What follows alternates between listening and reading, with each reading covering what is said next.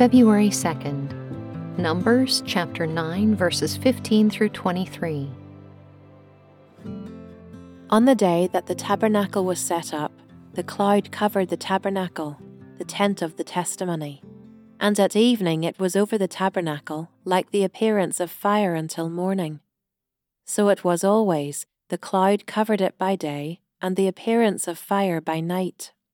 And whenever the cloud lifted from over the tent, after that, the people of Israel set out, and in the place where the cloud settled down, there the people of Israel camped. At the command of the Lord, the people of Israel set out, and at the command of the Lord they camped. As long as the cloud rested over the tabernacle, they remained in camp. Even when the cloud continued over the tabernacle many days, the people of Israel kept the charge of the Lord and did not set out. Sometimes the cloud was a few days over the tabernacle, and according to the command of the Lord, they remained in camp. Then, according to the command of the Lord, they set out. And sometimes the cloud remained from evening until morning, and when the cloud lifted in the morning, they set out. Or if it continued for a day and a night, when the cloud lifted, they set out. Whether it was two days, or a month, or a longer time that the cloud continued over the tabernacle, abiding there, the people of Israel remained in camp and did not set out. But when it lifted, they set out. At the command of the Lord they camped, and at the command of the Lord they set out. They kept the charge of the Lord, at the command of the Lord by Moses.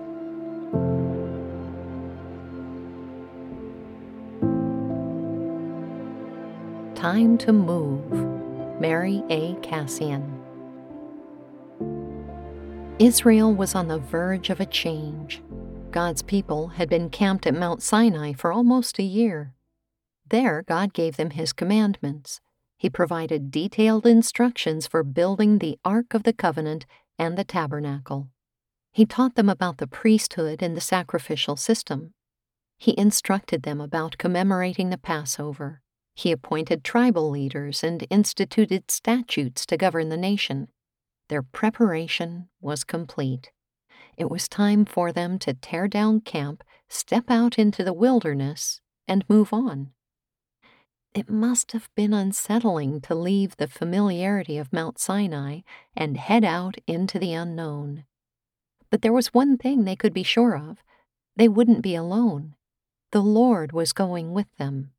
He would be their protector and guide. He had been with them ever since the day they left Egypt.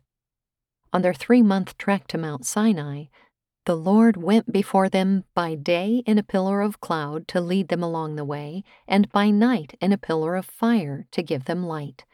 Exodus chapter 13 verse 21. Then, when the tabernacle was finished, the glory of the Lord settled over it in a cloud by day and like the appearance of fire by night. Exodus chapter 40, verses 34 through 35, Numbers chapter 9, verse 15. If there was one lesson the Israelites should have learned, it was that the presence of God was always there. This new journey into the wilderness would be no different. Just as God had guided them out of Egypt, so he would continue to guide them on their journey to the promised land.